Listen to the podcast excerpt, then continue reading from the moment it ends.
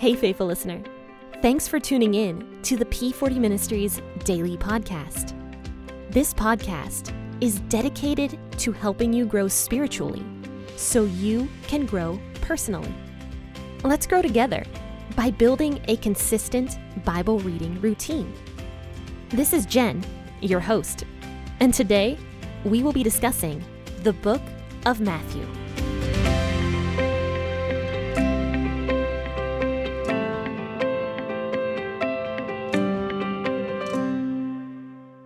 Faithful listeners. This is Jen here with the P40 Ministries podcast. Thank you so much for tuning in on this fine Thursday morning. And I hope you have that cup of coffee in front of you right now or that cup of tea and that you are ready to read the Bible with me. So let's go ahead and turn in our Bibles to Matthew chapter 26, verses 36 through 54. As I always do, I will be reading out of the WEB version of the Bible. Then Jesus came with them to a place called Gethsemane and said to his disciples, Sit here while I go there and pray. He took with him Peter and the two sons of Zebedee and began to be sorrowful and severely troubled. Then he said to them, My soul is exceedingly sorrowful, even to death. Stay here and watch with me. He went forward a little and fell on his face and prayed, saying, My Father, if it is possible, let this cup pass away from me. Nevertheless, not what I desire, but what you desire. He came to the disciples and found them sleeping, and said to Peter, What, couldn't you watch with me for an hour? Watch and pray that you don't enter into temptation. The spirit indeed is willing, but the flesh is weak. Again, a second time, he went away and prayed, saying, My Father, if this cup can't pass away from me unless I drink it, your desire be done. He came again and found them sleeping, for their eyes were heavy. He left them again, went away, and prayed a third time, saying the same words. Then he came to his disciples and said to them, Are you still sleeping and resting? Behold, the hour is at hand, and the Son of Man is betrayed into the hands of sinners. Arise, let's be going. Behold, he who betrays me is at hand. While he was still speaking, behold, Judas, one of the twelve, came, and with him a great multitude, with swords and with clubs, from the chief priests and the elders of the people. Now he who betrayed him had given them a sign, saying, Whoever I kiss, he is the one, seize him. Immediately he came to Jesus and said, Greetings, Rabbi, and kissed him. Jesus said to him, Friend, why are you here? Then they came and laid hands on Jesus and took him. Behold, one of those who were with Jesus stretched out his hand and drew his sword, and struck the servant of the high priest, and cut off his ear. Then Jesus said to him, Put your sword back into its place, for all those who take the sword will die by the sword. Or do you think that I couldn't ask my Father, and he would even now send me more than twelve legions of angels? How then would the scriptures be fulfilled that it must be so?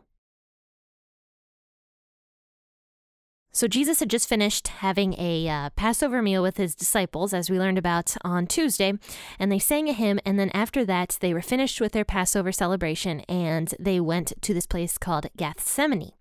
So, while they were on their way to Gethsemane, Jesus became super sad. And this version of the Bible, the WEB, says exceedingly sorrowful, but actually, the word that Matthew used translates more like violent emotion or even shock. So that's what the Greek word actually was, but a lot of versions translate it as exceedingly sorrowful because, yes, Jesus was exceedingly sorrowful, but he was practically in shock. He was so distressed.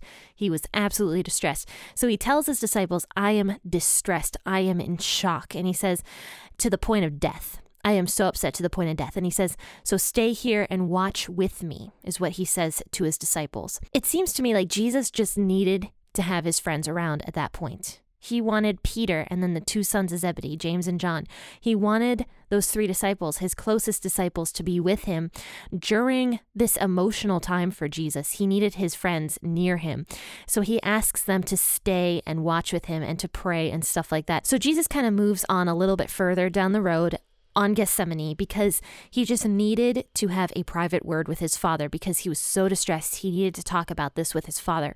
So he goes on a little ways, not very far ahead, and he it says that he falls down. He was so distressed that he just falls down on his face pretty much, and he's on the ground and he is praying, "Father, if it is possible, let this cup pass away from me.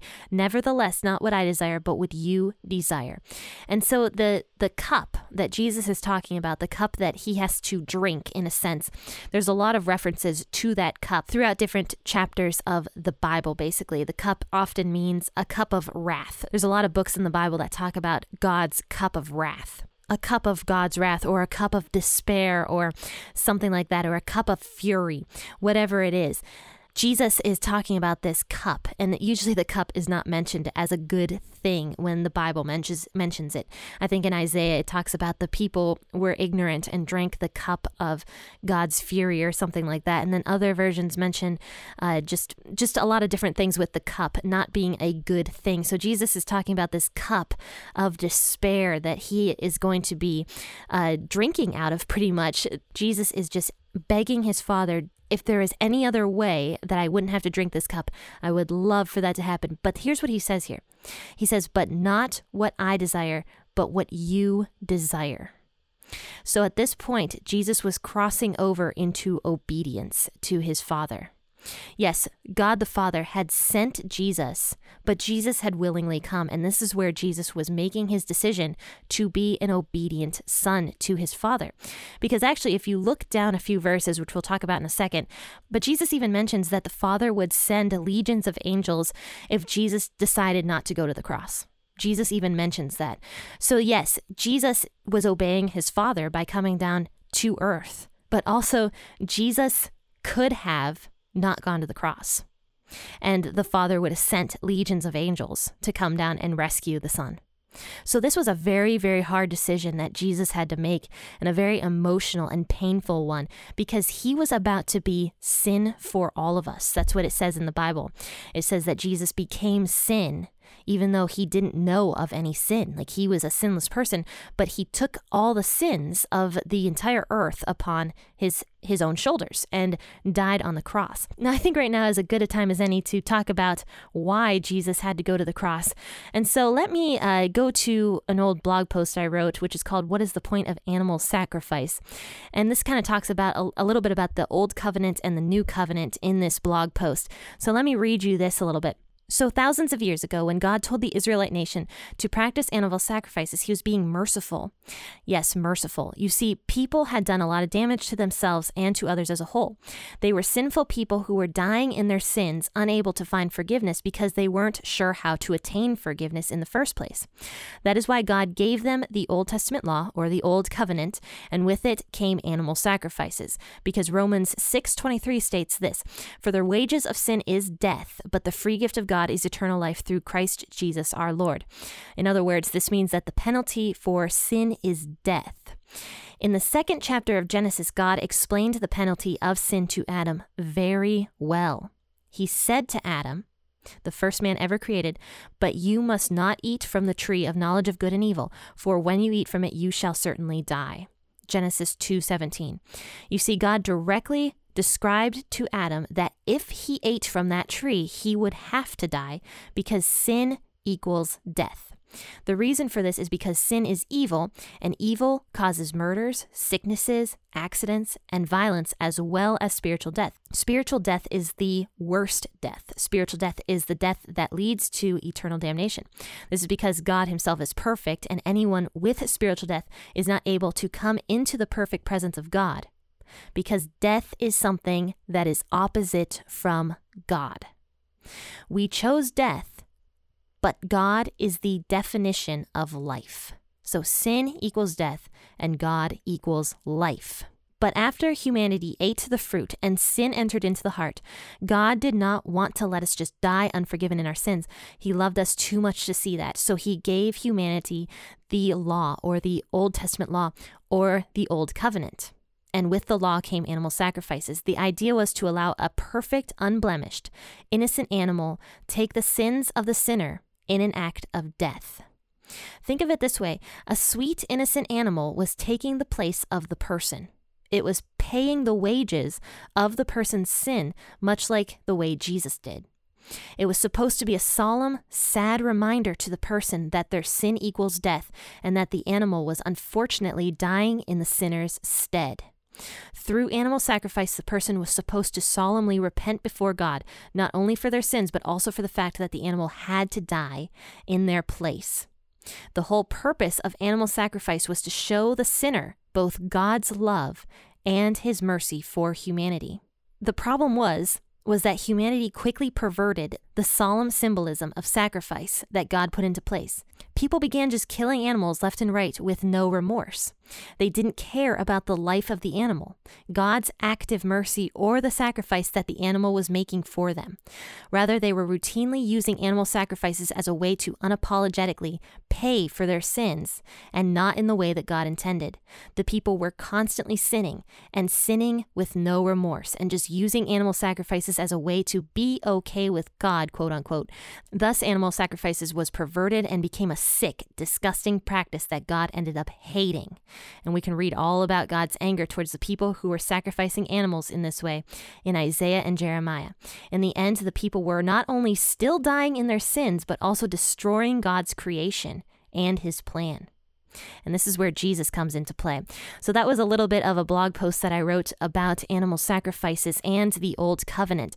So, now Jesus comes into play because after the people perverted the Old Testament law in such a way that they were cruelly and disgustingly sacrificing animals in a way that God absolutely hated, with no remorse in their heart and no repentance from their sins, pretty much, God knew that these people were still dying in their sins because they had perverted the Old Testament law. And we can see that happening when Jesus went into the temple and he was uh, turning over the money changers tables and releasing the doves and everything like that, Jesus was saying, You've turned this place into a den of thieves. You are making people stray away from the truth. And Jesus was very, very direct in that particular moment because it was not the truth. It was a lie. And the people were believing this, this terrible lie and perverting God's law, which was supposed to be a good representation of how loving and merciful God really was. But people were making it into this, this whole horrible thing with animal sacrifices and also almost making it seem like God was going to strike them dead for every moment, which is what we still do to this day. But anyway, so Jesus had to come into play because people were still dying in their sins. Even though they had the Old Testament law, they couldn't be forgiven because people were imperfect. They were unable to keep the law, they were perverting it. And so Jesus comes into play, and Jesus became the ultimate sacrifice because the wages of sin is death. Jesus became the ultimate sacrifice for all of our collected sins. He became that lamb, that perfect little unblemished lamb. That is what Jesus became. And so Jesus was an unblemished person who took our sins onto himself willingly. He chose to do that.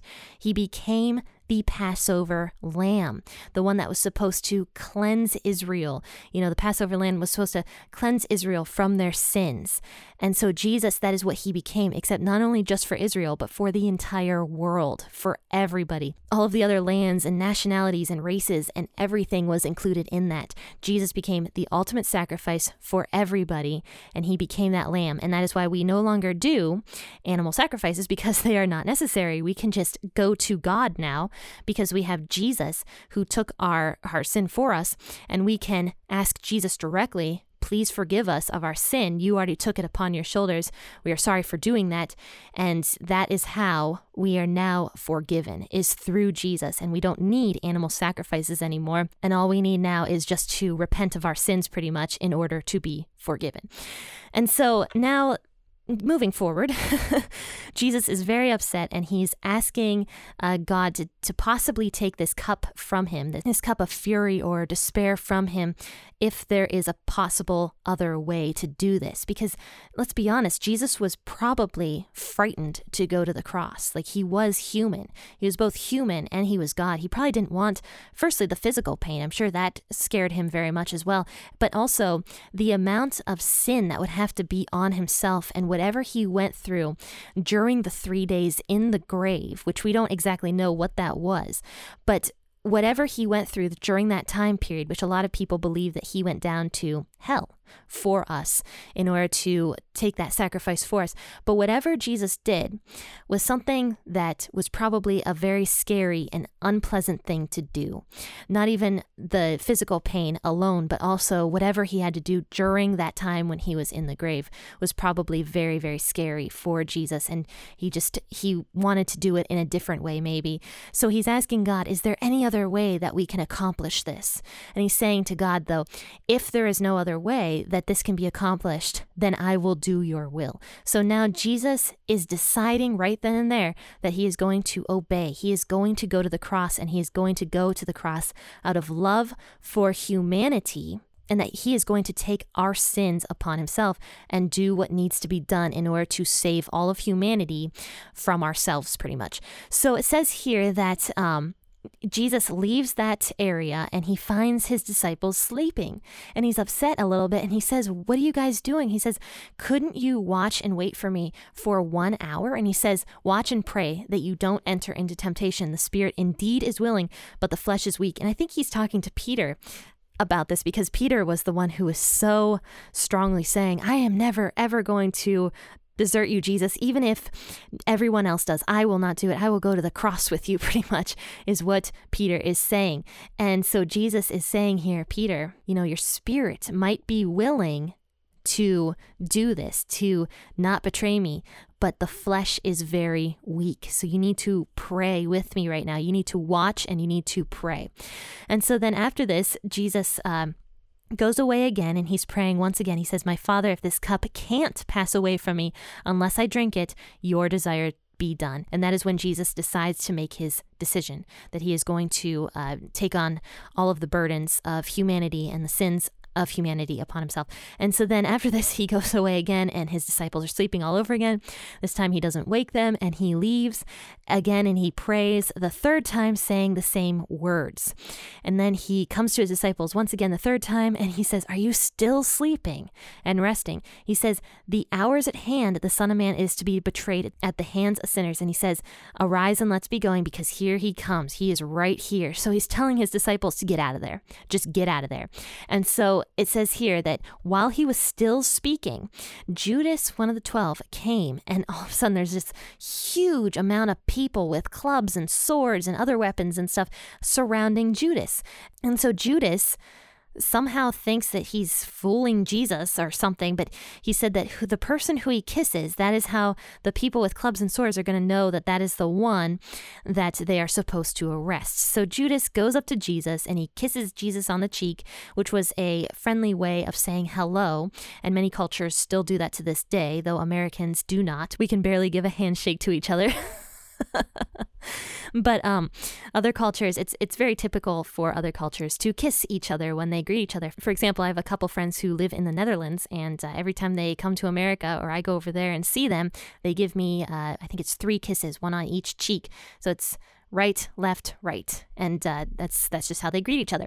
And so um, so this was a typical form of greeting. And so Judas comes up to Jesus and he greets him with a kiss and he says, Rabbi, uh, greetings, Rabbi. And he kisses him. And so the people now know that Jesus is the one who they are going to arrest because, firstly, it was probably dark outside. You know, they didn't have the amount of light that we have nowadays. So they probably weren't quite sure which one Jesus would be, especially if all of his disciples were around him.